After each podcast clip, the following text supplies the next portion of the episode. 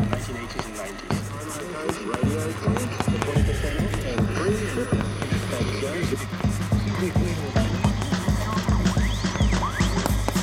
L'oreille mathématique, le podcast de l'Institut Henri Poincaré.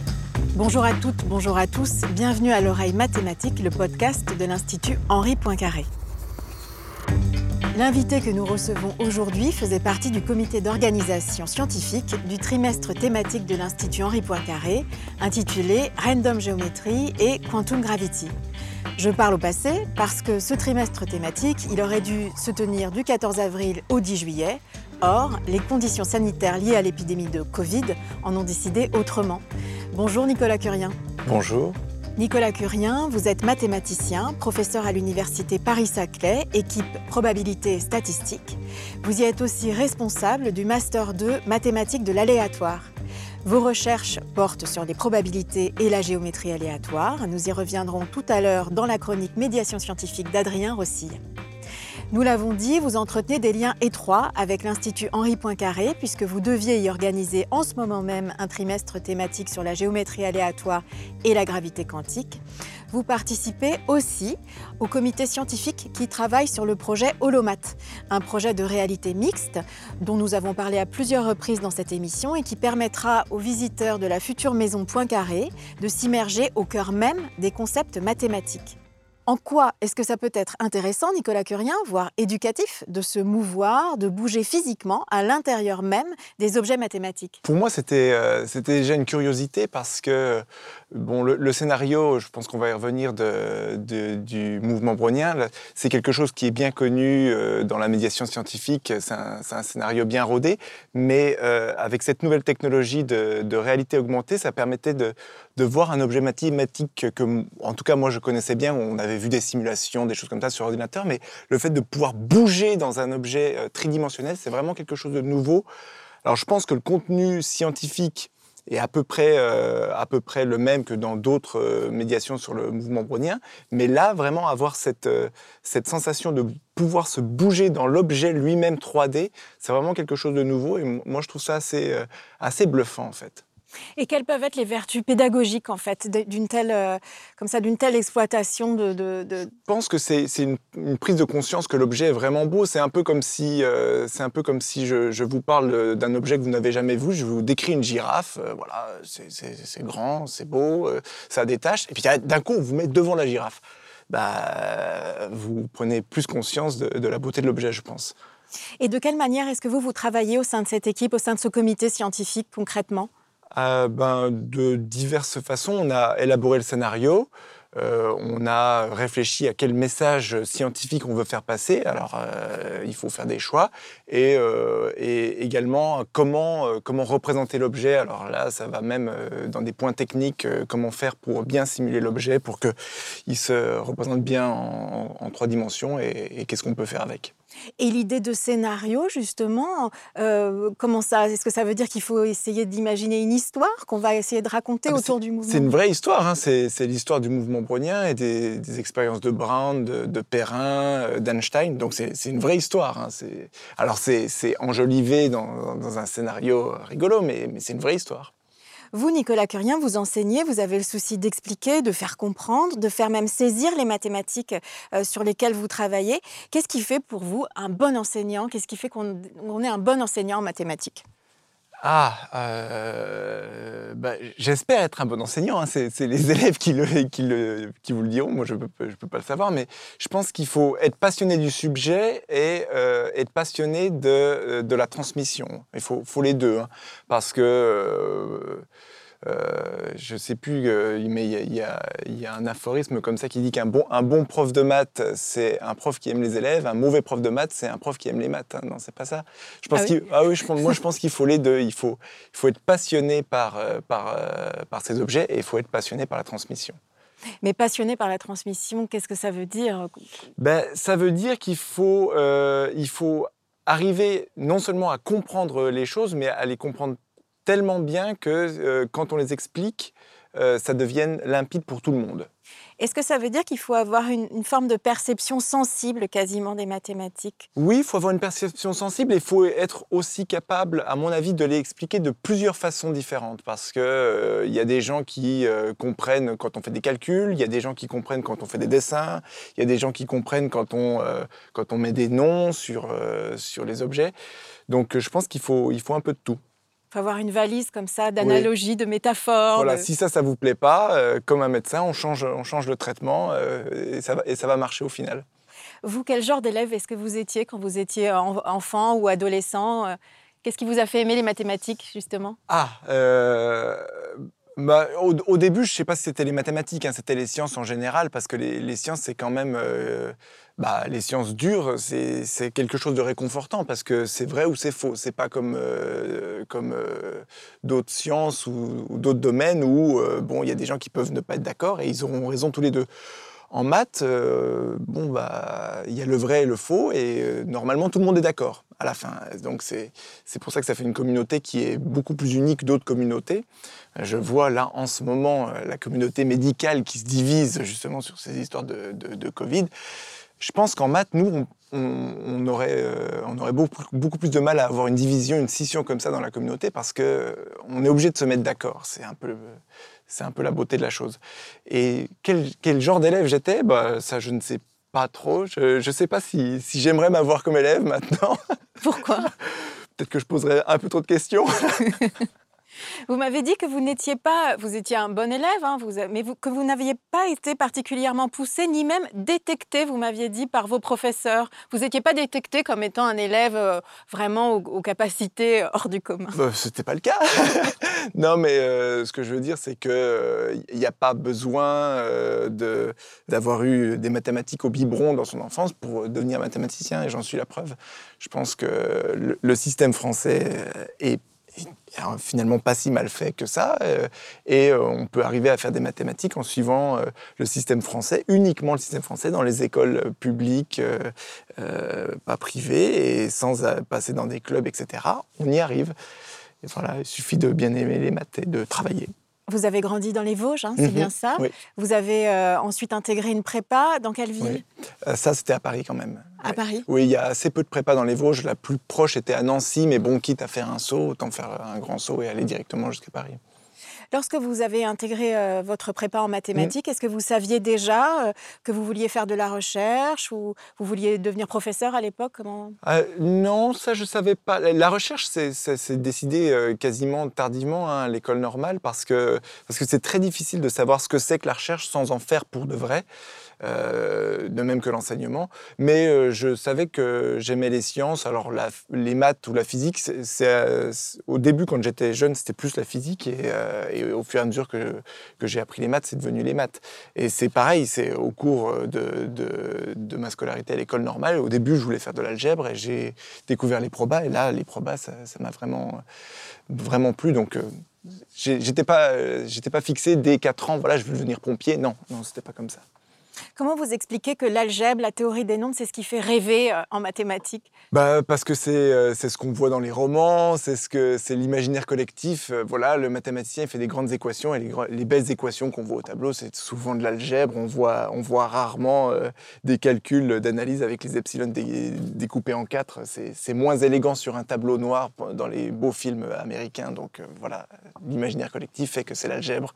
Et la théorie des nombres, c'est une- ça a quelque chose de fascinant parce que c'est d'ailleurs quelque chose qu'on peut retrouver dans les probabilités, c'est qu'on peut énoncer des problèmes très compliqués avec très peu d'objets. Donc on peut faire comprendre, en tout cas on peut faire comprendre l'énoncé d'un problème très compliqué en algèbre euh, à n'importe qui. Euh, les exemples sur les nombres premiers que tout le monde connaît.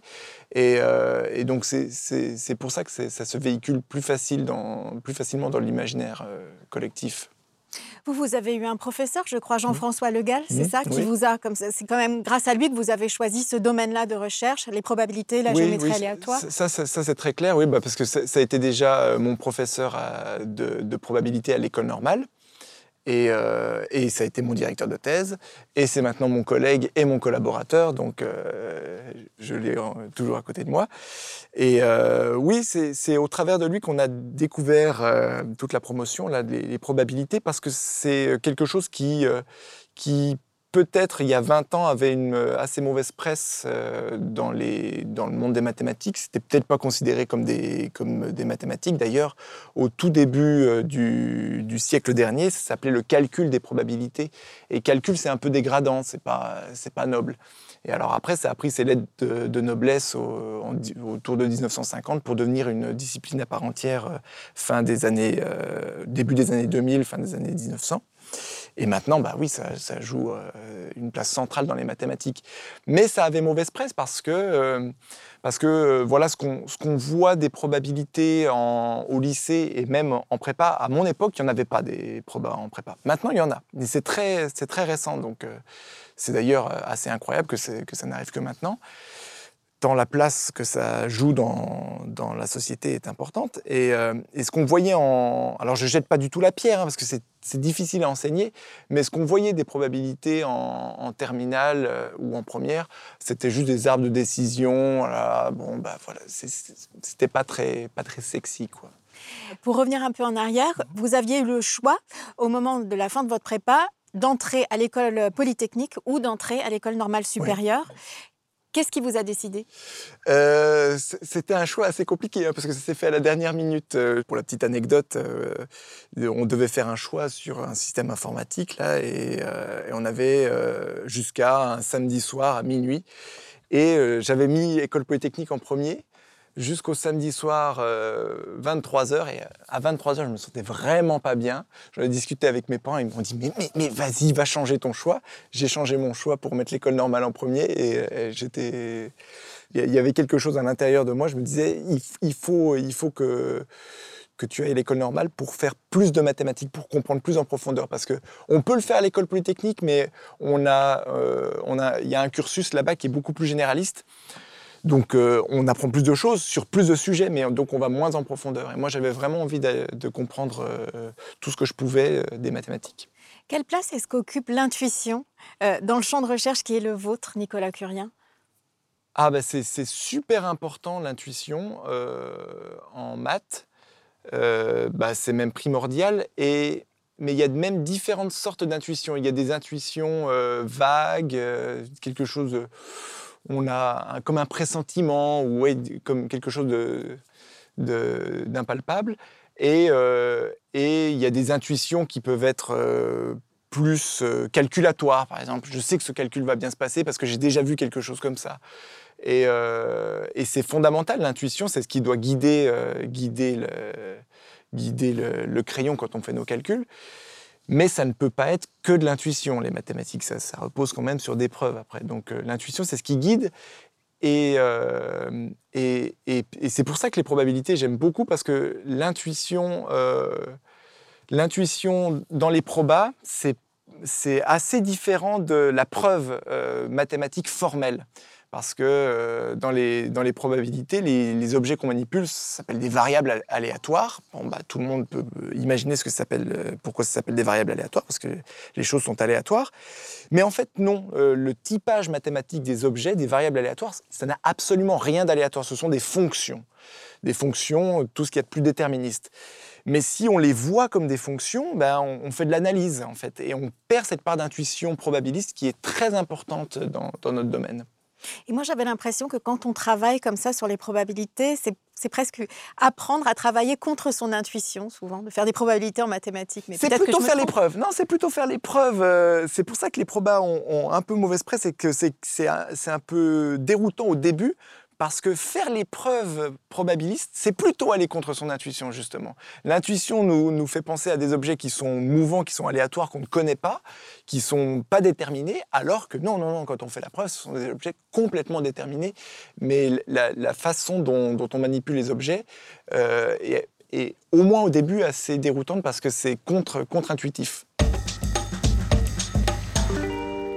Nicolas Curien, nous allons continuer de parler de votre champ de recherche avec Adrien Rossil dans la chronique Médiation scientifique de l'émission. Bonjour Adrien. Bonjour Hélène. De quoi est-ce que vous avez choisi de nous parler aujourd'hui? Aujourd'hui, je me suis plongé dans l'histoire des sciences en me posant une question. Comment pouvons-nous observer à notre échelle l'existence des atomes? C'est une question qui a obsédé les physiciennes et les physiciens pendant de nombreux siècles, des premières intuitions de savants grecs sur la nature de la matière à l'échelle de l'infiniment petit, jusqu'aux expériences de Jean Perrin, qui, au début du XXe siècle, fournissent sa première preuve expérimentale de l'existence des atomes. C'est un concept mathématique, le mouvement brownien, qui va fournir à Perrin un protocole scientifique pour son expérience. Mais qu'est-ce que le mouvement brownien? Pour le comprendre, il faut observer le mouvement d'un grain de pollen ou d'un grain de poussière en suspension dans l'air. D'un premier coup d'œil, on peut dire qu'il flotte. Effectivement, ces grains sont tellement légers qu'ils ne tombent pas au sol directement sous l'effet de la gravité. S'il y a du vent, le grain de pollen ou de poussière se retrouve emporté dans une direction. Mais que se passe-t-il s'il n'y a pas de vent? On pourrait penser que le grain de pollen ou de poussière reste fixe. Mais en zoomant sur lui, on peut apercevoir une trajectoire bien particulière, comme saccadée et aléatoire. C'est ce mouvement, quasi imperceptible à l'œil nu, que l'on appelle le mouvement brownien. Concrètement, le grain de pollen se déplace par petits à-coups qui se suivent de façon aléatoire et a priori imprévisible. Ces différents à-coups se produisent dans toutes les directions possibles, mais ont en moyenne tendance à se compenser, ce qui fait que le grain oscille autour d'une position d'équilibre. Comment connaître la cause de ces à-coups? Il faut pour cela comprendre le fluide dans lequel est immergé le grain de pollen, c'est-à-dire l'air. L'air est un gaz constitué de milliards de milliards de molécules, principalement du diazote et du dioxygène, qui se déplacent à une vitesse d'environ 500 mètres par seconde, soit 1800 km par heure. Imaginez bien qu'avec ce nombre de molécules et cette vitesse, les collisions sont très fréquentes. C'est ce que l'on appelle le chaos moléculaire. Le grain de pollen, immergé au milieu de ce chaos, se retrouve sans cesse percuté par des molécules. À chaque choc correspond un à-coup, immédiatement suivi par un autre, et ainsi de suite. C'est ce qui constitue le mouvement saccadé et aléatoire. On dit que ce mouvement est brownien, en référence au botaniste écossais Robert Brown, qui avait observé le mouvement des grains de pollen en suspension dans l'eau. Et ayant observé un mouvement identique pour des grains de pollen vivants et brûlés, il a été le premier à comprendre que ce mouvement n'avait pas une cause biologique, mais physique. Toutefois, un mouvement aléatoire ne signifie pas imprévisible. Les lois statistiques sur le comportement des gaz montrent qu'un mouvement aléatoire à l'échelle individuelle peut être prévisible à l'échelle collective. C'est sur ces lois statistiques que Jean Perrin s'est appuyé pour montrer expérimentalement l'existence des atomes. En observant la répartition spatiale de petites sphères de caoutchouc en mouvement brownien dans un tout petit volume d'eau, il a pu mesurer expérimentalement la valeur du nombre d'Avogadro, qui n'est rien d'autre que le nombre d'atomes présents dans un volume de matière. C'est cette expérience qui lui permettra de recevoir le prix Nobel de physique en 1926. Ce n'est là qu'une des nombreuses applications du mouvement brownien un concept mathématique né de l'observation de phénomènes physiques, mais dont l'utilité est reconnue dans bien d'autres domaines. Nicolas Curien, que représente pour vous ce mouvement brownien, qui est l'un de vos sujets de recherche? Bonjour. Euh, alors, le mouvement brownien, pour nous, c'est un objet euh, mathématique hein, très bien défini qui pourrait être euh, caractérisé comme étant l'aléa parfait. Mais ça, c'est le mouvement brownien des mathématiciens. C'est l'objet théorique qui ne peut pas exister dans la vraie vie parce que c'est un objet que qu'on pourrait euh, diviser euh, infiniment comme ça et qui a des propriétés d'invariance d'échelle euh, infinie, tandis que le mouvement brownien d'une particule c'est en fait une marche aléatoire hein, parce que les chocs, voilà, on va un pas vers la gauche, un pas vers la droite, un pas vers la gauche. Est-ce que le mouvement brownien lui c'est vraiment un, un, objet continu aléatoire Mais c'est un, un, objet euh, superbe parce que même du point de vue mathématique, donc il a énormément d'applications physiques, en biologie, etc. Mais du point de vue mathématique, il est connecté euh, à énormément de domaines des mathématiques, en, en particulier en probabilité et en analyse. Donc c'est un, objet que, que, qui est fabuleux et avec lequel on adore travailler. Nicolas Curien, quelles sont les applications très concrètes du, mouvement brownien, dans, ça qu'on pourrait saisir dans notre vie de tous les jours? Alors, il y, en a, euh, a beaucoup, mais je pense que tout le monde a déjà vu un mouvement brownien, ne serait-ce que quand on regarde les cours de la bourse à la télé, euh, on voit des, cours erratiques. Ben voilà, ça c'est j'achète, je vends, j'achète, je vends. Euh, si quand je vends, ça baisse, si quand j'achète, ça monte. Et qu'il y a énormément d'acteurs différents qui, alors, imaginons qu'ils ont un, comportement aléatoire, et bien l'agrégation de tous ces comportements aléatoires fait une marche erratique qui est le cours de, de- l'action. Ben voilà, ça c'est un mouvement brownien. Un, autre exemple, alors euh, je, je caricature hein, parce que bien entendu dans les cours de la bourse il y a une tendance de fond ou des choses comme ça, mais localement ce qu'on voit c'est un cours erratique et ça c'est un mouvement brownien. Euh, En autre exemple, on peut imaginer si vous jetez une bouée euh, en plein milieu de l'océan Pacifique et que vous la tracez avec un, un GPS. Alors bien entendu, la bouée, elle va aller, euh, je ne sais pas moi, euh, de la gauche vers la droite parce qu'il y a un, courant dans l'océan Pacifique euh, où il y a El Niño, ou je ne sais pas quoi. Donc ça, c'est le, courant de, fond. Donc, mais si vous regardez au GPS ce que va faire la bouée, ben, vous voyez qu'elle va aller un peu à droite, un peu à gauche, elle va monter, elle va descendre. Et ce mouvement erratique qui vient des, vagues qui vont la frapper à gauche et à droite, c'est aussi un mouvement brownien. Si vous regardez la diffusion des molécules dans une cellule, ça suit aussi un mouvement brownien. Alors donc euh, le mouvement brownien est, est un peu partout. L'oreille mathématique, le podcast de l'Institut Henri Poincaré. Nicolas Curien, vous faites partie des mathématiciens qui défendent une approche esthétique de la démonstration mathématique. Mmh. Dans quoi est-ce qu'elle réside, cette esthétique? L'esthétisme, c'est c'est difficile à définir. hein. C'est plutôt, euh, est-ce que vous êtes d'accord avec moi que c'est beau? C'est- Oui, on- on- quand vous allez dans un musée, vous ne pouvez pas dire euh, péremptoirement, ce tableau-là est beau. hein. C'est quelque chose qui, euh, qui, bon bah voilà, tout le monde n'est pas d'accord sur la beauté de, de telle ou telle euh, théorie mathématique. Et c'est, et et- comme pour les tableaux, et c'est bien ainsi. Mais c'est absolument clair que pour la plupart des mathématiciens, il y a une motivation esthétique dans, les mathématiques. Moi, j'ai- j'aime bien définir l'esthétisme comme, euh, comme aussi la... C'est quelque chose qui surprend. C'est comme dans un beau tableau. Si, euh, si vous avez quelque chose qui vous surprend euh, quand, quand vous allez au musée, vous, vous voyez des tableaux, des tableaux, ils se ressemblent tous, et d'un coup, un tableau qui ne ressemble pas aux autres, ça vous surprend, ça vous prend, et, et- et ça, vous dites, ah bah, c'est beau, parce que vous vous y attendiez pas. Ben, c'est un peu pareil en mathématiques. Mais est-ce que ça veut dire justement, on en revient à cette idée d'intuition, que c'est quand, euh, on tra- c'est quand finalement euh, ça ne va pas dans le sens de son intuition de départ, que tout à coup quelque chose comme ça surgit? Ah, c'est- ça, peut, ça peut aller dans le sens de l'intuition, mais ça peut être plus beau que ce qu'on imaginait. Par exemple, on se dit, ah, bah, c'est, c'est- ça va se passer comme ça, la preuve va se passer comme ci, comme ci, comme ça.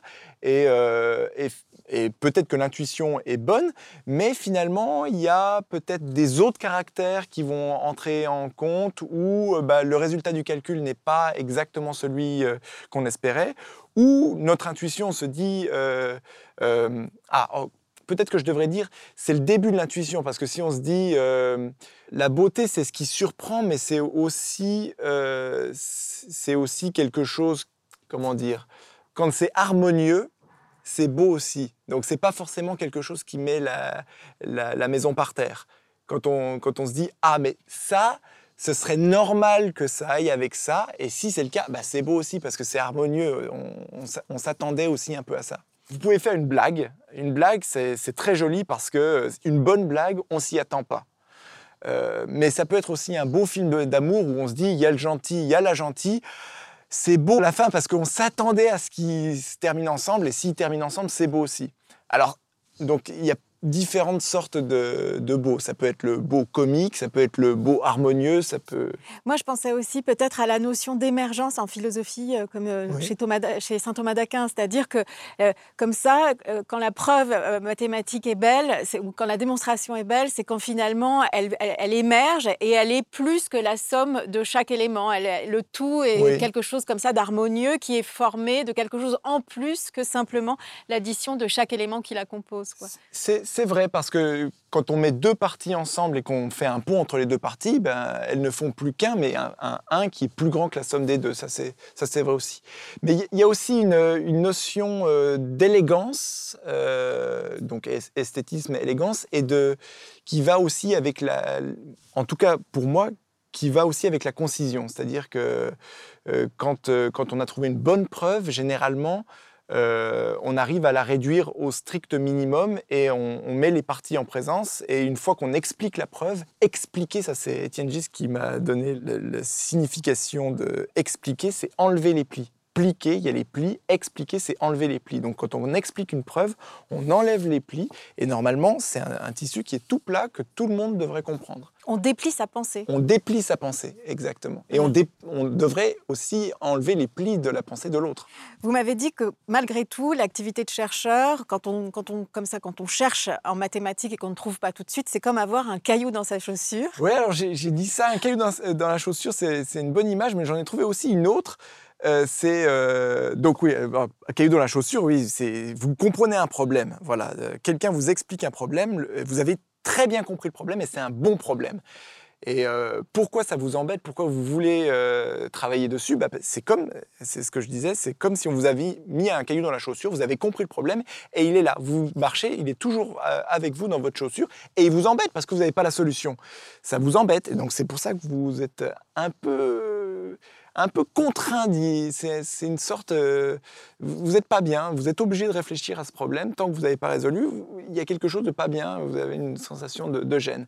Il y a une, autre analogie qu'on pourrait faire, c'est imaginez vous regardez euh, sur euh, votre plateforme favorite, votre série favorite, vous êtes à la saison euh, 2, épisode 3, et à la fin de l'épisode 3, padadadam, il y a un truc qui se passe, et on vous dit bah, l'épisode 4, c'est dans une semaine. Vous n'êtes pas bien pendant une semaine. Bah, c'est un peu ça. Le problème mathématique, c'est la fin de l'épisode de saison 2, épisode 3. On vous a expliqué la chose. Bah, vous, voulez, avoir la réponse. Bon sang de bonsoir il y, a, une réponse quelque part. Et donc, euh, sauf qu'en mathématiques, il ne faut pas attendre une semaine. Quelquefois, il faut attendre plus longtemps. Et puis, il ne faut pas attendre qu'un producteur fasse la série, il faut le faire vous-même. Et alors, à quel moment est-ce qu'on se sent dans une forme de plénitude lorsqu'on fait de la recherche en mathématiques? À quel moment est-ce qu'elle rend vraiment heureux?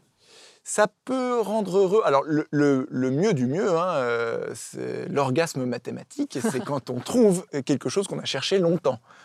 Et, et- et si possible, quelque chose que personne n'a trouvé avant. Comme ça, on est content d'avoir euh, compris le problème et en plus, euh, une sorte de fierté, c'est soi-même qui avons résolu le, le problème. Ça peut aussi arriver au moment où, une fois qu'on a compris le problème, donc on a expliqué notre pensée, il faut expliquer aux autres. Et ça, c'est aussi une autre étape parce que euh, euh, c'est ce que je disais. Une fois qu'on s'est formé bien son intuition, on comprend le chemin, on sait qu'on va pouvoir traverser la forêt, etc. Mais euh, nos collaborateurs, nos interlocuteurs sont pas tout à fait d'accord parce qu'ils n'ont pas la même intuition, ils n'ont pas la même représentation des objets. Et tant qu'on n'a pas complètement expliqué notre pensée pour les autres, ben on n'a pas fait notre job euh, au total. Et, euh, et donc, on a aussi des, petits moments de, joie quand on arrive à bien défroisser, à bien euh, typer les objets, à bien trouver les preuves les plus courtes possibles, parce que généralement, l'intuition, au moment où on a le Eureka, on n'a généralement pas la preuve la plus courte. On a compris comment ça allait se passer, on a compris euh, que le résultat était correct et on a une idée de preuve, mais on n'a pas la preuve la plus courte. Donc après, c'est un peu une, sorte de stabilisation où on a des, des, des, petites joies. Et après, il y a une troisième euh, joie qui est plus une joie euh, que moi je qualifie quasiment de théâtrale, c'est quand on, quand on l'enseigne. Donc soit dans des séminaires, soit aux élèves. Donc là, il y a une partie de, partie de mise en scène des mathématiques et une partie de mise en scène du personnage aussi, où, où euh, bah, l'enseignement vient aussi avec une partie de théâtre, où, euh, bah, oui, euh, c'est ce qu'on disait au tout début, un enseignant est, est bon si les mathématiques sont passionnants et si l'enseignant ou l'enseignante est passionnante. Et est-ce que justement cette activité de transmission, le fait de transmettre à d'autres, euh, c'est pas aussi un moyen de euh, pallier à l'éternelle insatisfaction euh, dans laquelle peuvent être euh, les chercheurs en mathématiques? Parce que malgré tout, quand on a trouvé, bah, il n'y a plus de défis, il n'y a plus de challenge, donc euh, ça peut comme ça retomber. Et le fait de transmettre permet de maintenir, je sais pas. Oui, oui, oui. C'est plutôt dans le. je le verrais plutôt dans l'autre sens. C'est-à-dire que si on ne transmet pas, bah alors là, c'est sûr que ça va être oublié. Euh, même si on le transmet, ça peut quand même être oublié. Parce qu'il y a, bah oui, comme tout, il y a des modes en, en mathématiques. Et il y a des choses euh, qui, euh, qui passent en désuétude, mais qui renaissent 20 ou 30 ans après. Bah, c'est comme la mode. Euh, euh, vestimentaire, hein. Des choses qu'on mettait en 1930 qu'on met plus maintenant, et des choses qu'on mettait en 1930, ah bah maintenant c'est chic. Bah, c'est pareil en maths. Donc il faut pas être, euh, faut pas être euh, déçu si une théorie est oubliée, parce qu'elle va être euh, redécouverte par d'autres gens plus tard sous une forme peut-être différente. Quelle place tient l'ego, Nicolas Curien, lorsqu'on fait de la recherche en mathématiques? Il, a une place importante, hein, bah, comme, dans tout, euh, comme dans toute activité humaine. hein, euh, Donc il y a des gens qui sont poussés par l'ego.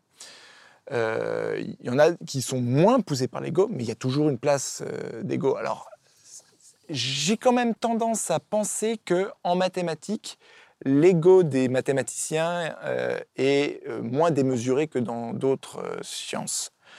Parce que, parce que bah, il y a moins d'enjeux en fait que dans d'autres sciences, comme euh, il y a moins d'enjeux financiers, moins d'enjeux, moins, moins d'applications peut-être euh, directes, enfin directes, Directement monnayable ou voilà, directement monnayables, dir- dirons-nous. Et, euh, et le fait qu'il y ait moins d'enjeux comme ça fait qu'il y a moins de pression, donc peut-être que l'ego joue un peu moins de, de rôle. Mais c'est un moteur quand même. hein. Malgré tout, voilà, j'imagine que c'est quand même très gratifiant pour un mathématicien d'apposer son nom en bas d'un théorème. ou- Oui, oui, oui, mais il y a un moment, euh, c'est gratifiant, mais par exemple, euh, en mathématiques, c'est c'est l'usage de signer les papiers par ordre alphabétique. C'est-à-dire que quand on a des collaborateurs, et euh, les mathématiques sont de plus en plus collaboratives, euh, quand on a des colla- collaborateurs, euh, on ne va pas dire comme dans d'autres sciences, bah voilà, il y a un premier auteur, un deuxième auteur, un troisième auteur. Non, nous, on utilise l'ordre alphabétique. Donc c'est peut-être le, le seul, euh, le- la seule so- micro-société où une forme de communisme bienveillant est, est réussi à, à survivre, les mathématiques. Est-ce que les mathématiques euh, doivent être utiles? Est-ce que vous, vous aviez cette, euh, cette préoccupation-là en tête? Alors l'utilité peut faire partie de l'esthétisme euh, pour certains. Alors pour moi, c'est pas ma motivation première parce que les mathématiques que je fais sont pas utiles au sens où je vais pas les appliquer demain euh, pour résoudre des problèmes de, la société. Mais l'utilité, ça peut être la beauté aussi. Alors, euh, est-ce que Guernica a été utile? Bon, bah oui, c'est beau, c'est, ça fait partie de la création humaine, donc c'est beau, donc c'est utile. Alors moi, je suis plus euh, poussé par l'utilité qui est côté esthétisme, création humaine, plutôt que l'utilité matérielle. Mais, mais c'est important aussi. Vous m'aviez dit que vous considériez les mathématiques comme un art, mais comme un art ésotérique. Pourquoi Bah, ésotérique? Bah, ésotérique, bah, parce que euh, pour, pour comprendre. Alors, à part certains problèmes en théorie des nombres ou même en probabilité qu'on peut énoncer directement, généralement, les preuves sont retors. Alors, euh, il faut avoir fait euh, 5, 6, 7 ans, 8 ans d'études pour comprendre la preuve. Alors, si ça, c'est pas de l'ésotérisme, je me demande ce que ce que c'est. Donc, oui, c'est un, peu, c'est un peu ésotérique parce que ça demande beaucoup de travail pour comprendre les mathématiques. Mais une fois qu'on a compris, une fois qu'on a compris le, langage, c'est un peu comme si vous disiez à un Chinois Ah, bah, la poésie française, c'est beau. Bah, le Chinois, il va vous dire bah, Non, moi, je ne comprends pas la poésie française. Alors, il faut qu'il apprenne la langue française, ça prend du temps. Bah, là, vous apprenez la langue mathématique, ça prend du temps. Mais une fois que vous l'avez bien comprise, ben, euh, la poésie, c'est beau. Bah, les mathématiques, c'est beau, pareil. Nicolas Curien, est-ce qu'il y a un problème euh, qui vous accompagne depuis de nombreuses années et dont vous avez l'impression qu'il va vous accompagner toute votre vie Bah, s'il y en avait qu'un. Euh, non, il y, il y en a plusieurs. euh, plusieurs J'ai plusieurs démons. hein. Mais euh, il y a plusieurs levels hein, aussi. Il y, a- des petits problèmes. Je pense que si, on, veut être un mathématicien et pas devenir euh, euh, fou, aliéné et partir dans un asile trop vite, il, vaut mieux avoir des problèmes à sa mesure. Donc des petits problèmes, des problèmes moyens et des grands problèmes. Donc oui, il y a des grands problèmes qui accompagnent qui m'accompagnent, mais qui accompagnent plein de gens. hein. Les grands problèmes, ils sont connus en mathématiques, mais après, il faut avoir toute sa, toute sa gamme, tout son garde-manger de, de problèmes avec différentes échelles, parce que sinon, si on réfléchit que sur des grands problèmes, on risque de trop se casser les dents. Donc plusieurs paires de chaussures, plusieurs petits cailloux dans Oui. plusieurs paires de chaussures. Non, c'est la même chaussure, c'est ça le problème.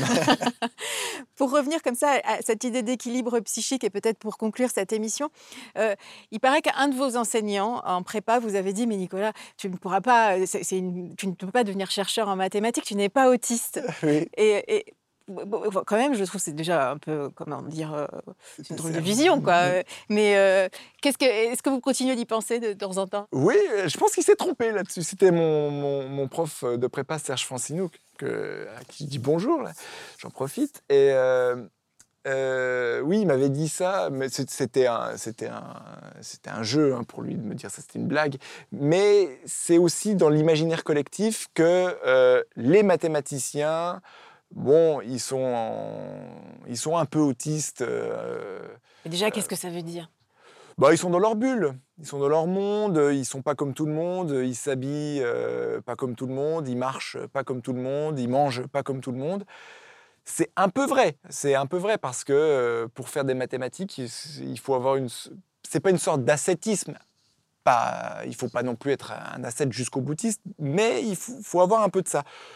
Mais je vous rassure, il y a des mathématiciens qui sont tout à fait normaux. euh, on est tous, tous un petit peu fêlés du bocal, hein, mais, mais, mais il ne faut pas forcément être autiste pour faire des mathématiques parce que c'est de plus en plus collaboratif.